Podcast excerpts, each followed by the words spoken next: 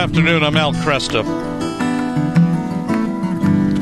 March 13th is the birthday of Albert Einstein. Best known, of course, for his work on the uh, general and special theories of relativity, known for his work on the Manhattan Project and the and atomic warfare, known as the archetypical genius. So, you know, when people think of the genius, they expect to see a picture of Einstein there in the dictionary. We wanted to take time because Einstein was a obviously an outstanding uh, uh, genius and uh, physicist, but he also was a remarkable humanitarian and philosopher. Um, with me to talk about this is uh, Dr. Don Howard, who's professor of philosophy at Notre Dame, where he formerly directed the Reilly Center for Science, Technology, and Values. He now co directs the center's Ethics of Emerging Technologies, uh, their focus area. He's uh, served as assistant editor and contributing editor for the collected papers of Albert Einstein and as co editor of the Einstein Studies series. Uh, I became familiar with uh, Dr. Howard uh, through his work. Uh, lecture series published by the teaching company called Albert Einstein, physicist, philosopher, and humanitarian. And uh, Dr. Howard, it's great to have you with me. Thank you. Oh, it's a pleasure to be with you, Al. Thank you for the uh, invitation to talk about one of my favorite people. Well, he is. He's a remarkable, remarkable person. Who, uh, again, most people think of him kind of the as the abstract genius, but he was a man who was deeply embedded in the, uh, the, the, controversies of his day. Um, and let's talk a little bit about uh, the the picture that people have of Albert Einstein. When when did it become common to identify Einstein as kind of the proverbial genius? You ask a, you ask a kid in grammar school when I was growing up, who's a genius? And first would say Albert Einstein. How did Einstein achieve that kind of popular notoriety? Well, I was like you as a kid. I uh, idolized the figure of Einstein, yeah. and I vividly remember like the Time magazine covers of uh, of him from the days of my youth. Um, he began to achieve that level of international celebrity uh, rather early on, and we can date it pretty specifically to the year 1919 when the British uh, astronomer and physicist Arthur Eddington, uh, on an expedition to make an observation during a total eclipse of the sun, uh, managed to confirm Einstein's most surprising prediction from the general theory of relativity, namely the bending of light around the sun. Uh, that story somehow grabbed the public imagination in a way that virtually no other scientific event uh, had ever done previously. It was front page news around the world. The New York Times led with a headline that read, Lights All Askew in the Heavens.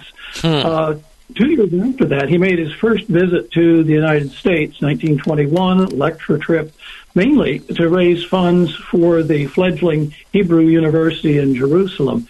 And that's when the real media frenzy, at least here in the United States, uh, took off uh, reporters hounding him as he's trying to get off the boat uh, in New York Harbor, for example, and following his every step around the country. Hmm. Did he remain that much in demand through his life? I think he died in what 1955. 1954 is when he died. 54, okay. And yes, so he remained that kind of an iconic public figure to the very end of his uh, his life. Uh, as he grew older, he retreated a bit from the public stage just for reasons of, of health.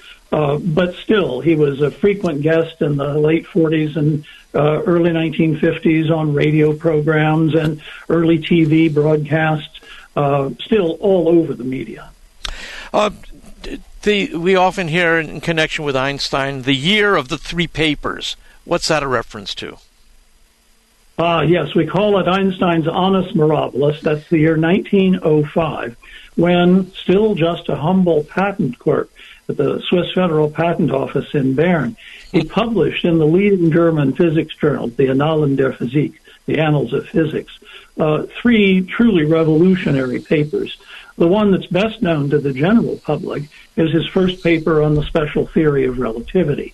Uh, perhaps even more revolutionary in the eyes of uh, physicists and certainly in Einstein's own eyes at the time was the paper he published in 1905 on quantum mechanics, where he introduced the idea of the photon for the first time. The idea that electromagnetic energy lives in the form of discrete, uh, tiny bundles of uh, energy.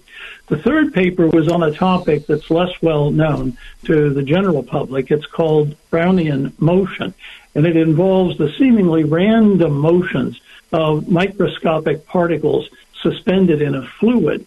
Uh, very hard to understand theoretically back at that time, but Einstein produced an analysis of the phenomenon that really offered us the first uh, tangible proof of the existence of atoms and molecules because he interpreted the Brownian motion as uh, the result of the random collisions of atoms and molecules with these particles, like particles of soot or pollen uh-huh, grains. Uh-huh. And that's what produced this otherwise seemingly random dance.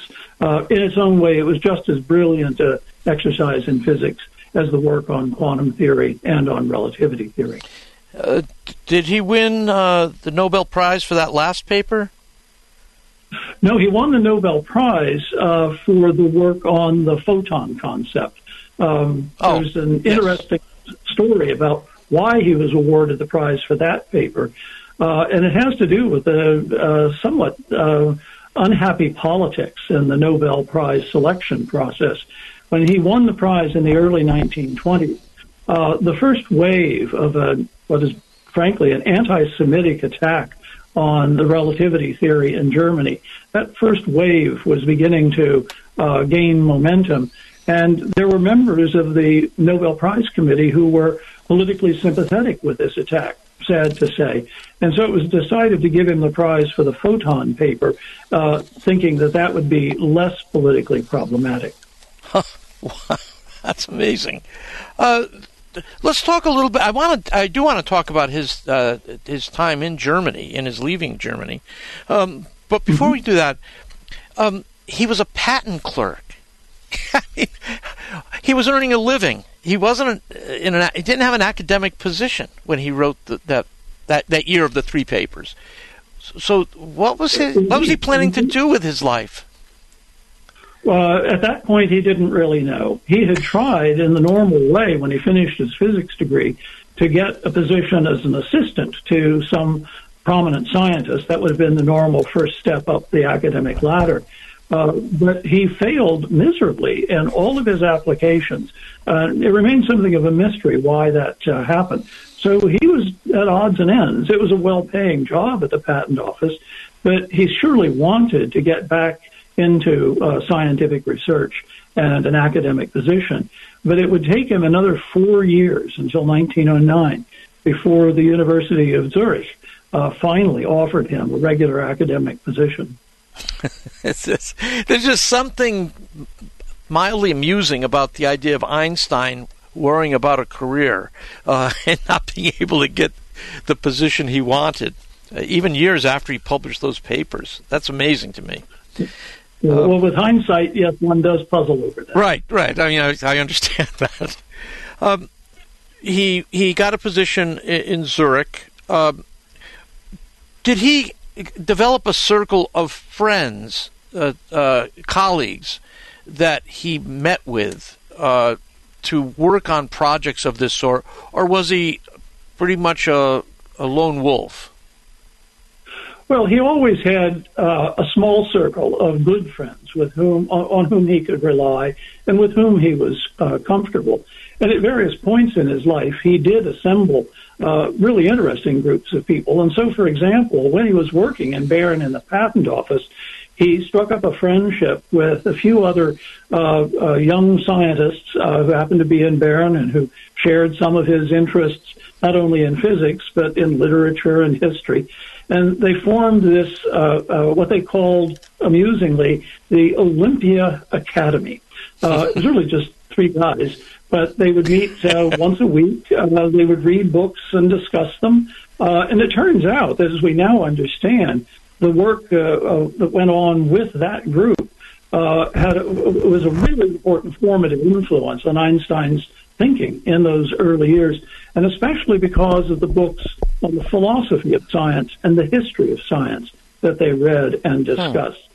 Uh, that was an experience that left him for the rest of his life with a strong conviction uh, that the best physics is done by people who are really well trained also in the history of science and the philosophy of science. Yeah. Um, tell me a little bit about his uh, religious upbringing. So he was born a Jew, of course, in Ulm, Germany, uh, and uh, raised in a Jewish household. Though it was a, uh, when the family moved to, uh, to Munich, uh, but it was a, not a strictly Orthodox uh, Jewish up, mm-hmm. upbringing. he attended, interestingly, an elementary school in Munich that was a Catholic elementary school, and so he received instruction at home in the Jewish faith and he was receiving Catholic religious instruction at the elementary uh, school. Uh-huh. Um, did he ever show in his youth? Did he show any interest in what we might call spiritual things in that broad sense?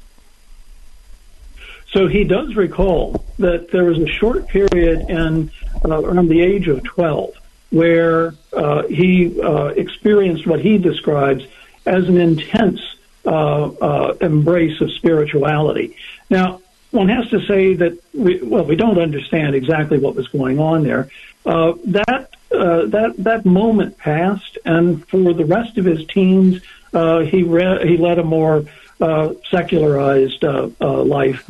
Uh it was really only in later years that he began to embrace again his own Jewish heritage, okay. and that seemed in part to have uh, led his mind back to the kinds of questions about spirituality that he had flirted with as a uh, as a young person.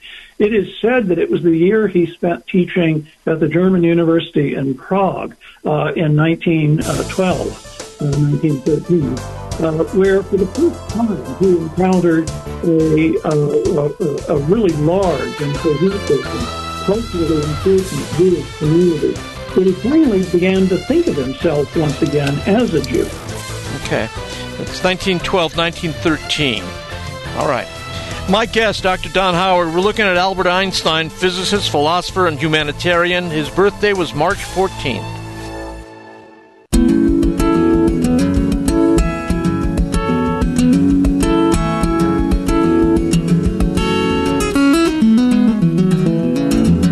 Good afternoon. I'm Al Kresta. With me is Dr. Don Howard, professor of philosophy at Notre Dame, and uh, he is uh, he has served as assistant editor and contributing contributing editor for the collected papers of Albert Einstein, and is co-editor of the Einstein Studies series. We are looking at the the life of Albert Einstein. In particular, we're beginning to angle in on his sense of spirituality, which uh, we really begin with his Jewish identity.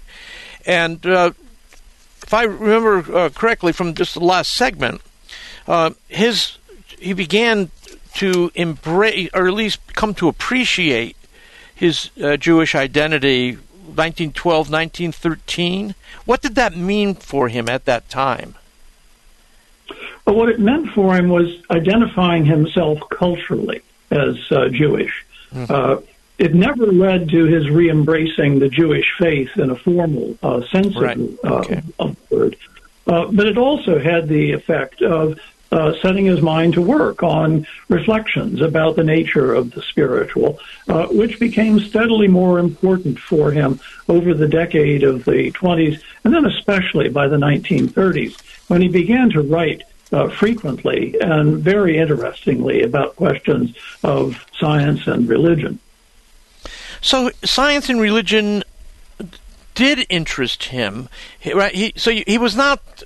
He would not. He would not have been uh, real happy with somebody like uh, Richard Dawkins' approach to the question of science and religion. I assume. Oh heavens, no, not at all, not at all. Uh, so he developed what he himself came to term uh, cosmic religion. That was his designation for the view that he settled upon by the okay. 1930s. And the key idea in Einstein's cosmic religion uh, I have to state it somewhat carefully. Sure. The key idea is that the divine is literally the universe in its law like aspect. Now, he didn't mean by that pantheism. Uh, no, instead, he just thought about the law like structure of the world as the expression, as the embodiment of the divine uh, in the, uh, the universe. And that has interesting consequences because for Einstein, therefore, doing physics was literally a spiritual experience for him. It was a matter of getting in touch with that divine law-like order of the universe.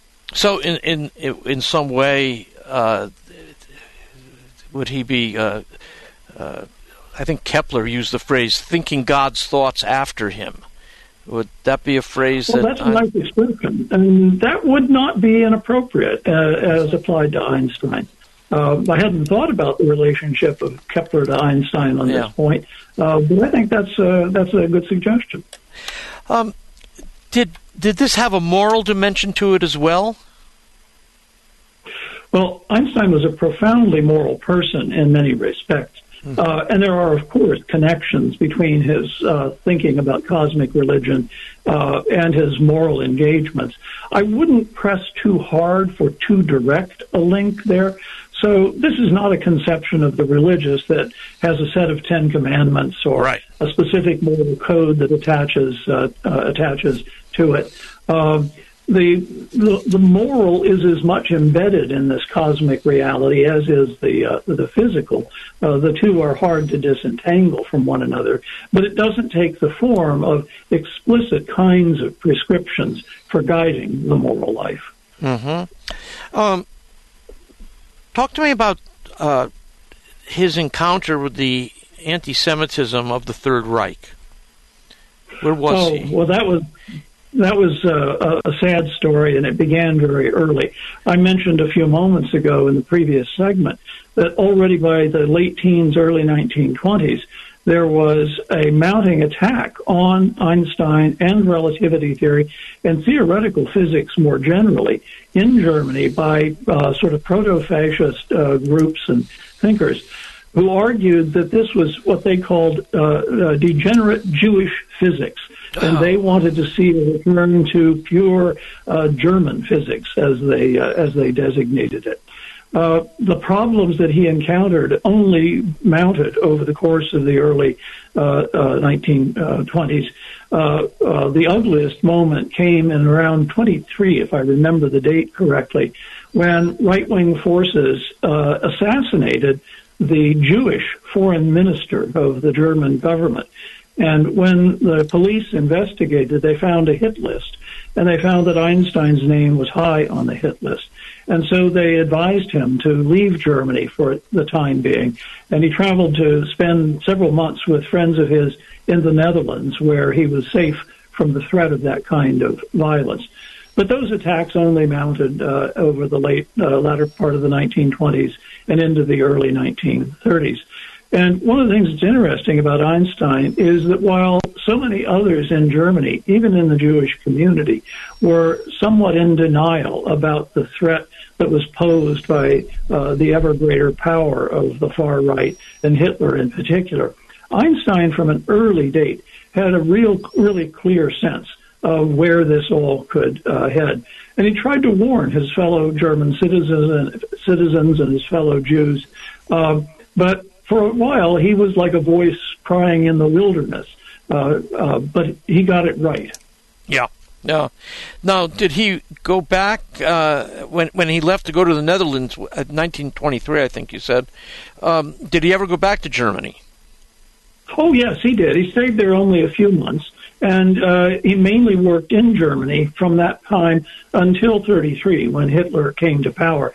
He took a couple of longish trips for totally dis, uh, uh, other reasons, uh, but he mainly worked in Germany until uh, 1933. The circumstances of his leaving Germany are very interesting. Uh, he had a regular half-time appointment at Caltech starting in the in 1930, uh, 1930, the winter of 3031. Uh, and as luck would have it, when Hitler came to power in March of 1933, Einstein was in Pasadena at Caltech, uh, and he made up his mind immediately that he would never again return to Germany. He uh, went back to Europe and was sheltered for a few months uh, in Belgium. Uh, he happened to be close personal friends with the royal family, uh, the Belgian royal family, and then spent a little bit of time in England, and then returned to the United States later in 1933 to take up the position that he occupied ever after at the Institute for Advanced Study in uh, Princeton. Hmm. Um, did he like his years in Princeton? Uh, yes and no. Uh, so he had many, many uh, close uh, uh, professional, intellectual friends.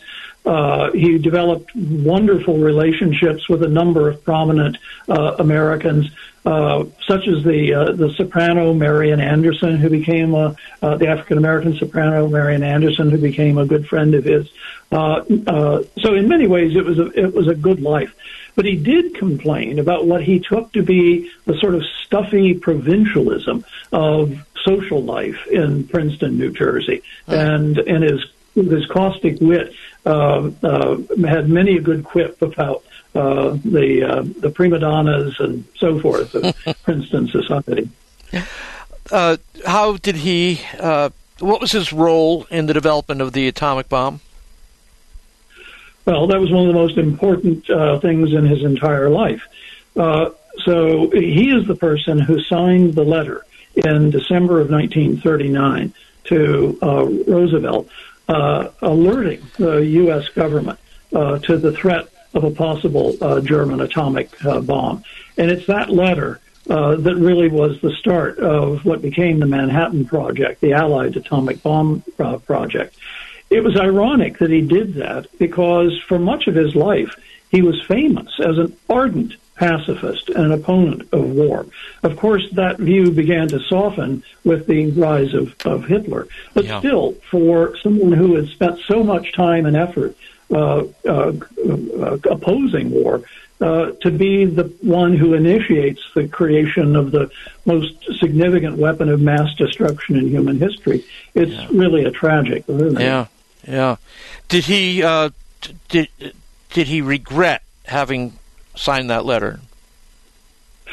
Uh, he had mixed feelings. So he never doubted the correctness of having done that at that time, given the perceived threat from Nazi Germany and what would have been the horrific fate that awaited the world if Hitler had uh, gotten an atomic bomb before the Allied forces did.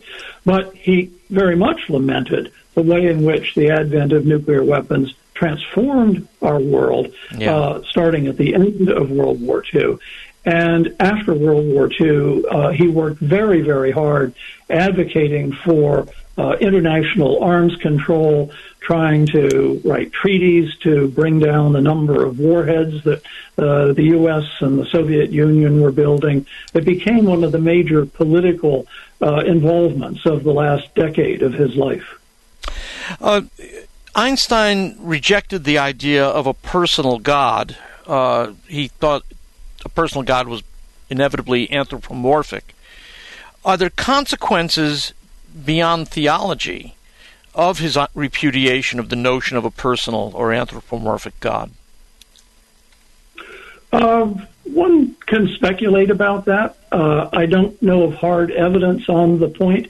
Uh, but one does get a sense, uh, reading his correspondence and some of his other musings, that as the years went on, uh, he found himself more and more uh, alone in the world, not in the social sense, but just uh, sort of lost in the world. And one might want to speculate that if his views on religion had been different, if he could have embraced his Jewish faith, wholeheartedly. Mm-hmm. But maybe that would have given him more of a sense of, of belonging. Uh, but uh, but it's really hard to say. Yeah. Popular apologetics books often quote Einstein's phrase, God does not play dice with the universe. What was the original yes. context for that statement, and why isn't it the best use of uh, the phrase in apologetics texts? Uh, Well, uh, the context for that had actually nothing to do with Einstein's views on religion. right. Uh, he was involved with correspondence with his friend and colleague in Berlin, uh, uh Erwin Schrödinger, uh, uh, about quantum mechanics and the many different aspects of quantum mechanics that by that time Einstein had grown uncomfortable with. most importantly, the fact that quantum mechanics postulates fundamental randomness uh, at the most basic level of the universe, that there's objective chance down at the atomic and subatomic uh, level. And this was just his colorful way of saying to Schrodinger that he thought that wasn't the right way to do physics because, again, God does not play dice with the world. Yeah. Uh, he, he liked uh, the idea of determinism. Uh, to the end of his life, he thought that that's the way physics uh, should go. Uh, he softened on that a bit in the last few years of his life uh, because there are other things in fundamental physics that troubled him as well. And uh, he was, uh, toward the end of his life, he said he would be willing to let go of that demand for determinism uh, if that were the price to pay to solve some other problems in fundamental okay. physics. Because about- of that, no, go ahead. When some friends of mine published a collection of my papers in Italian a few years ago, they very cleverly uh, chose for the Italian title uh, an expression that translates even Einstein says Don, thank you so much. I wish we had more time. I feel like I'm just getting started. Thank you. thank you, I really appreciate the opportunity, and all the best. We'll talk again. Dr. Don Howard professor of philosophy at Notre Dame. The series is Albert Einstein, physicist, philosopher, humanitarian.